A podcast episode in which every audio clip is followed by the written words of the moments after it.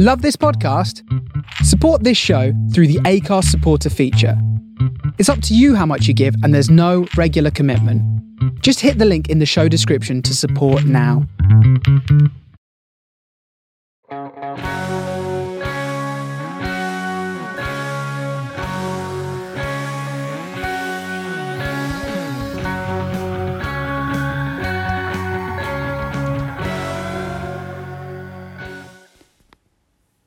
Hello there and welcome to another episode of Jedi Order Podcast, everybody.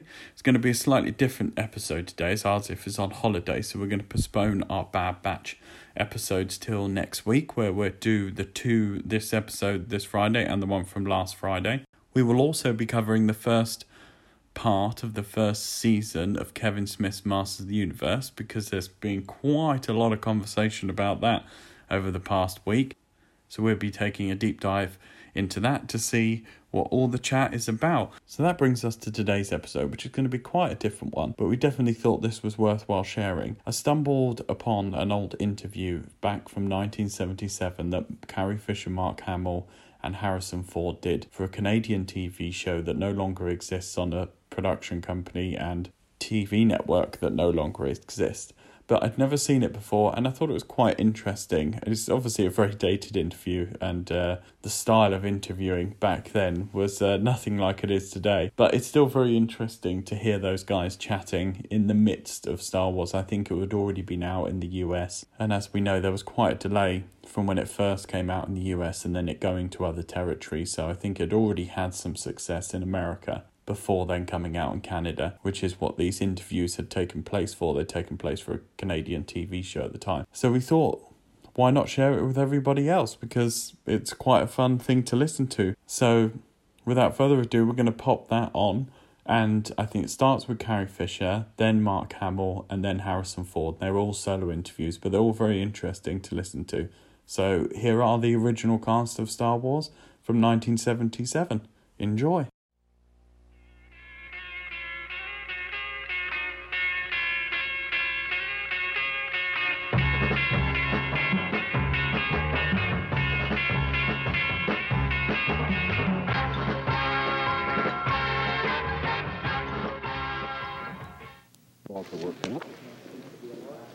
We are here in California on Star Wars with Carrie Fisher, and I would like to say hello because it's been a while since you were in Toronto, Canada, on the stage of the Royal Alexandra Theatre in Irene. 5 years. Is it 5 years? I was young then.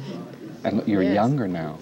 I get younger all the time. I just finished saying to you that without the ruby red lipstick that Princess Leia wears in Star Wars, you look much softer. Well, that's not my fault. What about the earphones? Yes. They may bring back Mickey Mouse. They won't bring back anything else. Will you tell us something? As a woman who recently, in speaking with the New York Times, was talking about her life and her career, and pointed out that you wanted to live and work in New York because you were serious about acting. Did I say? Are you living in New York City? Yes. But Why are you in New York? I live in it because it's much more conducive for me to studying. I have difficulty getting around it. You know, you drive 20 minutes to buy a paper. And it takes you really have to be disciplined. It's like a rainy day with nice weather out. You really have to make your own plans and stick to them. But in New York, you just go outside, get on a bus or in a cab, and you get to where you want to go. And they have great cannolis there.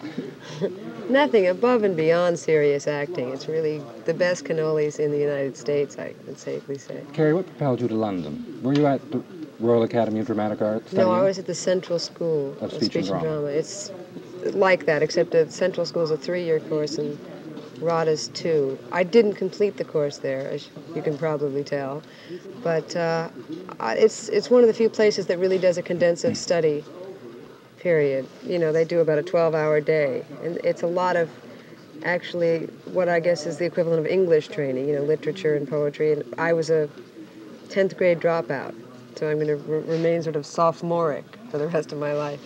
But so it did give me somewhat of a formal education in that respect. But I wanted to go to a school. It was they don't have acting schools, you know, banging lockers, passing notes, and cheating on tests.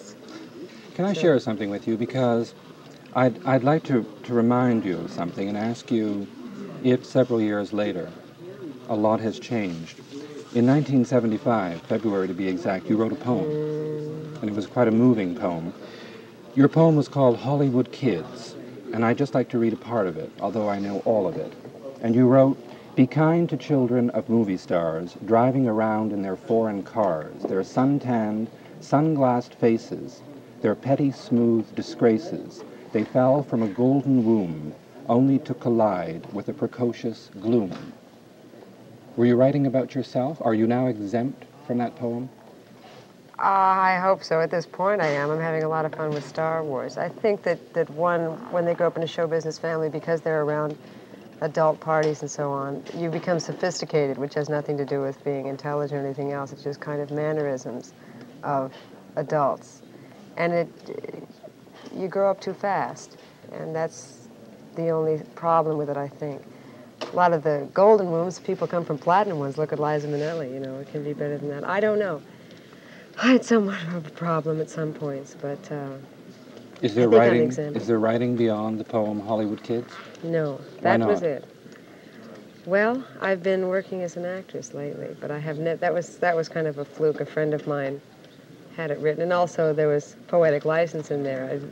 Gloom might have been too strong of a word. I just was rhyming with I don't know what else it was. I'd forgotten about that, conveniently enough. Does living in New York give you a perspective? Living in New York, studying in London, give you a perspective of California and the entertainment industry you could never have had at home? Yeah, I think I have had that advantage of having kept away from LA for long periods of time. Since I was 13, I haven't really lived here for a long time, and I think it can be a little bit of a problem. I would probably be a backgammon expert and a tennis pro and so on, and I would have missed out on a lot of other things that I think are more fulfilling. I don't know, you know, I think it can be very narrow out here. Where I was living, I certainly don't feel that about a lot of people. Certainly lead very full lives, and you know, and manage to live out here as well. The weather's great. I agree. I spend a lot of time out here, though. It's the only place you can get work. I love doing film, so I would have to spend a lot of time out here to do that. Okay, Star Wars is playing in theaters all over North America and soon the world. We know that you work in Shampoo. We all know the scene that people remember you for. What about the future? Star Wars is in theaters. What about Carrie Fisher's work from now on? Well, after I finish this, I'll probably go back to New York and pick up with my studies unless I get work. I'm up for a couple of things, that ambiguous state that a lot of actors are probably in for half their careers. But I'm hoping to get some work. With whom are you studying? I study with a man named Michael Howard sometimes. There's a coach named Marilyn Freed who I study with. I have cooking classes, dancing. I do Are you fencing? All of the dilettante things. I was never very good at fencing in school. I took it at Central, but there aren't that many parts where it would call for. I think maybe Joan of Arc carries around a sword, but that's as far as she gets with it. I'm all right with it, but I was never very good. Will you tell us, I've been asking several of your associates, what do you think it is about Star Wars that is bringing out the child in all of us? Why are we stomping and cheering? Bad guys and good guys. A very distinct, I think, you know, two different classes of those people. That you get so many loser films now. You used to go to films to escape. You used to go and think Fred and Ginger and Rita Hayworth and Isn't It Lovely. Now you go and you think, thank Christ there's no shark chasing me, or I'm not about to kill a politician, or there's no car behind me that's going to eat my children. You know, it's a different kind of escapism, and I don't think it's as much fun, and I think that it's time for that anti-hero thing to sort of take a back seat to the fun in films and so forth, to be able to lose yourself in it in a good way and not just think, oh, that's really awful. My life is a peach compared to that, you know, which has happened so much, I think. All right. I want to thank you for speaking with us. Okay. I want to thank you for being able to meet the woman several years later who wrote the poem Hollywood Kids, and to find you a different person, at least different from the one that I thought was presenting herself in that poem. What did you think? Oh, I thought I just find you, quite obviously, older, wiser, more experienced, and someone who knows what she wants to do. I think that's about 4 years ago, I think. I don't know. I'll have to look at it. Fast 4 years, and 5 years since Toronto. It's hyperspace. I thank you very much. Okay, thank you. It's been a pleasure. Carrie Fisher, Star Wars. We'll be right back with more. Wait a minute, now I want to see this. Where did you get that?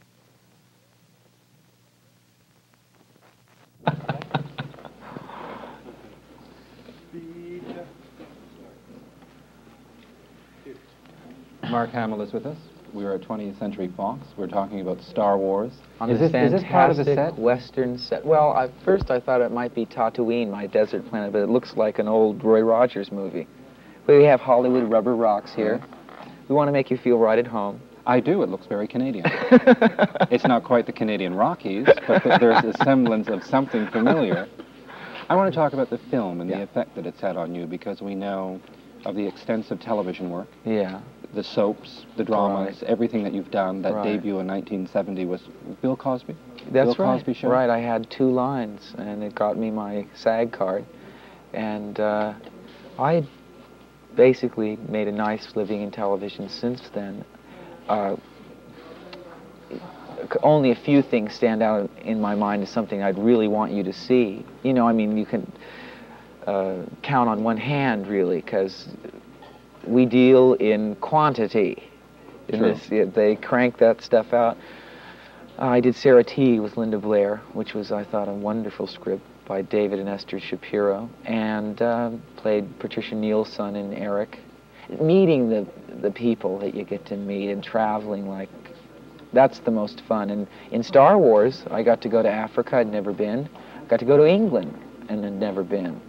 So,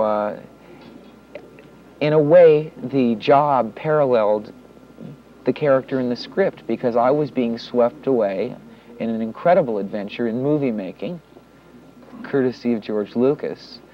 And Luke is swept away in a fantastic adventure, you know, light years from Earth. Recently, when you were talking about the role of Luke Skywalker, and your director, screenwriter George Lucas, who we know gave us American Graffiti before Star Wars, you equated yourself with George Lucas and suggested that Mark Hamill and Luke Skywalker were indeed George Lucas. I still believe this very strongly, because George is like a kid that is so smart they put him in college at age 11. He loves toys, comic books. I think he sat down and thought, well, what would I like to do? I mean, when he wrote the character, well, I get to swing across with the princess. I'll write that down. You know, I couldn't help. Carrie Fisher came back to America for about a week and then came back to England and bought him a Buck Rogers liquid helium pistol or something, some 30s toy, little space gun. And I'm not kidding you, Brian, he was running around the halls, zapping. You couldn't pry the thing out of his hand with a crowbar. He's really delightful. He's a shy man, and it took me a while to get to accept his rhythms, but once I did, I was completely comfortable with him. And I think in a project this spectacular, you need somebody that you can just completely trust, because so much of it, you know, we didn't see. The hologram, they would just put a piece of tape on the ground, or when I'm working with the remote and the lightsaber, it's all just pretend. Yes. And in a cutaway cockpit, which they're rocking slowly, there's nothing but blue screen, and you have to imagine the TIE fighters coming in and the Imperial Star Cruisers or whatever, and then to see it in a theater and see that the John Dykstra and his special effects men, I had no idea. I'd seen photographs of the models and so forth, but I mean, well, remember at the beginning of the film that Star Cruiser comes in and fills the screen? I think that's one of the greatest hooks in the picture, because right away you say, okay, folks, this is it. It's only this long. I mean, and in a way, George didn't want reporters and everything to see. You know, it's like a magician being careful about giving away his tricks. Yes. But I can tell you that you see the models there. There's no way you can conceive of how it's going to look. It really is. Over 900 people worked on this film. So when people come up to me and say, I love the movie, it's hard to say thank you and feel justified. I want to pull out a list and show them the other 948 people. Well, when you all accept your awards, you can thank everyone and have a special ceremony to thank the 900 people who helped make Star Wars. Actually, if any actors walk away with any awards, I think it'll probably be Chewbacca and 3PO. We know about the success of Star Wars, and it's a phenomenal hit. Yeah. What has it done to your career? What is Mark Hamill working on or approaching? What's next? Well, I'm doing a film called Stingray for... two classmates of George's. One was just before him in USC, and one was just the year after him at USC. Now, they've written like Sugarland Express and Bingo Long and MacArthur, but it's their first outing as a director and producer. Now, they had seen rushes of Star Wars and everything, didn't think I was quite right, because it's a real character. It's a contemporary? Yes, it's a contemporary. You're back on Earth. Yes, I'm back on Earth. I'm going from starships to Stingray Corvettes. It's about a kid that's so obsessed with automobiles that he really is, he's emotionally dwarfed in everything else. And George kind of steered them in the right direction. I mean, he suggested something to look at. So I was able to test for Stingray. And I'm really excited about it because, like I say, it's from this kaleidoscope of magic to a very real human contemporary. Well, I have to thank you. We're getting a cue. I thank you for Star Wars. I wish we could talk. We get to Canada. You're in Toronto. I'd love to. I'd love to, Brian. You're invited. Thank you very much. Pleasure. Nice talking to you. Mark Hamill, Star Wars, and we'll be right back with more. That was fun. That was so fast. Yes, it really was. Yeah, I'm sure. Yeah. Well, thank you, Brian. Oh, see, and I have a list of 900. Call me Harrison. Thank you. Please.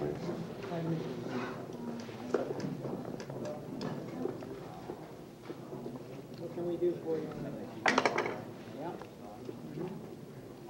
We are rolling. We are rolling. Yeah. All right. I just want to establish that we are here in California at 20th Century Fox. You are Harrison Ford. Oh, yeah. We have seen Star Wars. And I'm interested, you know, in looking at a film like Star Wars, you wonder, as one did with a film like Kubrick's Space Odyssey, where the actors figure in the imagination of a filmmaker like George Lucas. Do you ever feel, in retrospect, now that the film is playing, is a tremendous success, that it's the film and then the actors? Do you think he gave a lot of time to thinking about characterization of actors versus the effects of the film? Well, I think George is a spectacular filmmaker. He wrote the script, of course, you know, and I think he created characters that are almost actor-proof. And I think that's the way it works. He doesn't have a lot of communication with the actor after he's... chosen. I mean, there are specific things, but you'll never get George to explain to you what it is that you're supposed to be doing. He just defines by his script everything you really need to know, and you just get in there and go to work. I'm curious about the actor who left. You left Wisconsin? Yeah. You were working in Laguna Beach, California, in that production of John Brown's Body. Right. And the story is, we have to find out how much of this is apocryphal, and the publicity department creates a man's background. Yeah. But you were doing that production of John Brown's Body, and someone at the Laguna Theatre was responsible for your receiving a contract with Columbia Pictures on what was then the New Talent Program. Right. Was it a 7-year contract? Yeah. Did it surprise you that your debut in film was as a bellboy in Dead Heat on a Merry-Go-Round? I mean, after doing John Brown's Body?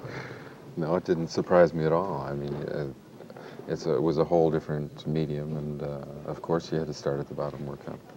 But you couldn't have stayed for 7 years because you were very quickly working with Universal and doing a feature like Journey to Shiloh. They didn't really want me to stay. I lasted 1.5 years at Columbia, and then I went under contract to Universal, and I lasted 1.5 years there. What happens to a man emotionally who, knowing that he's having chosen as precarious an occupation as that of actor, marries the year after he's out of college, moves to California, and in the midst of all of this, you temporarily abandon acting, and you're working at carpentry. I mean, why the total abandonment of acting as a craft? Well, they drove me crazy. I mean, I drove myself crazy. The situation was too much for me to handle. I was a baby actor. I was 21 years old. I didn't know anything about acting. Suddenly, I were an actor.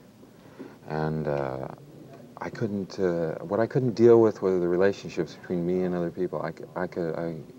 I probably couldn't do the work as well as I should have been able to do either. I mean, you've got to learn from experience. But I wasn't able to deal with people as well as I should have been able to deal with. Harrison, where was your wife, Mary, in the middle of all of this? I mean, was she a woman who was not in a profession? Me. No. She was a civilian? Yeah. Did she understand what you were going through as an actor? I think she understood what I was going through as a person. But I don't know. She never knew another actor. But...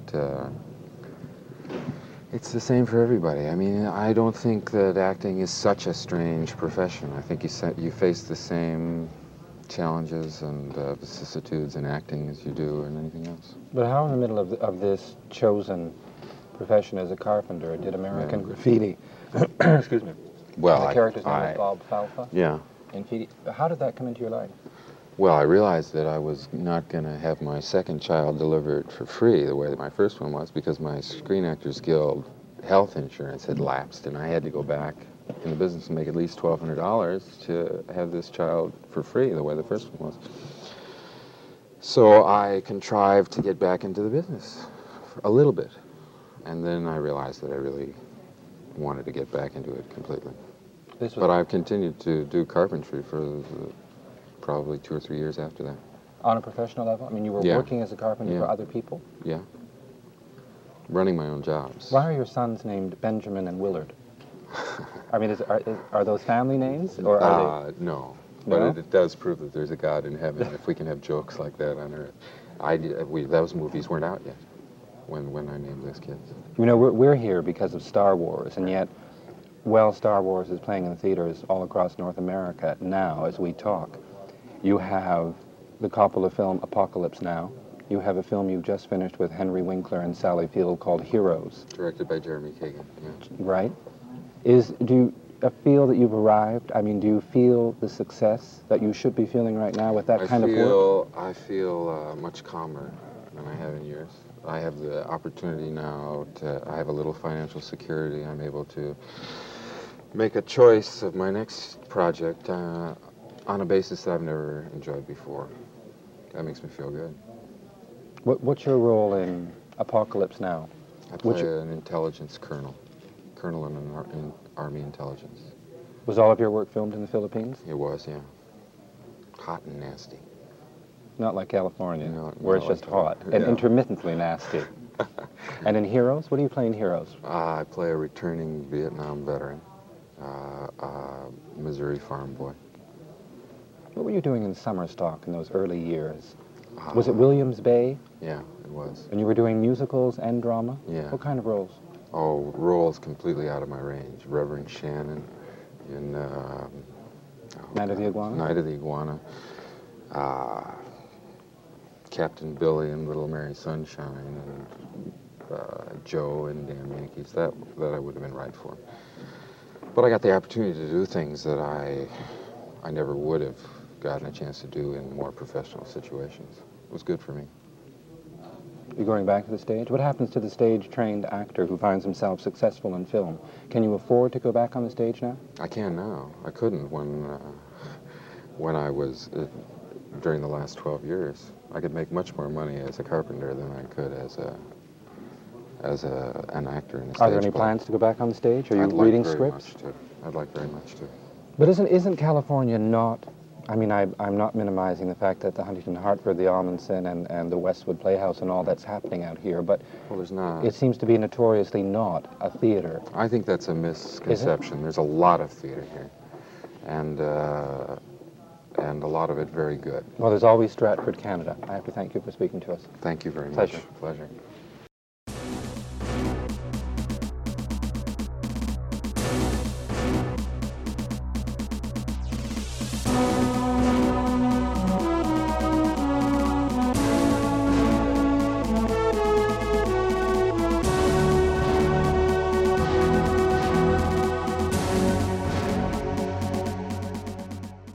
Hi guys, thanks for listening to another episode of Jedi Order Podcast. Don't forget to like, comment and subscribe, and may the Force be with you.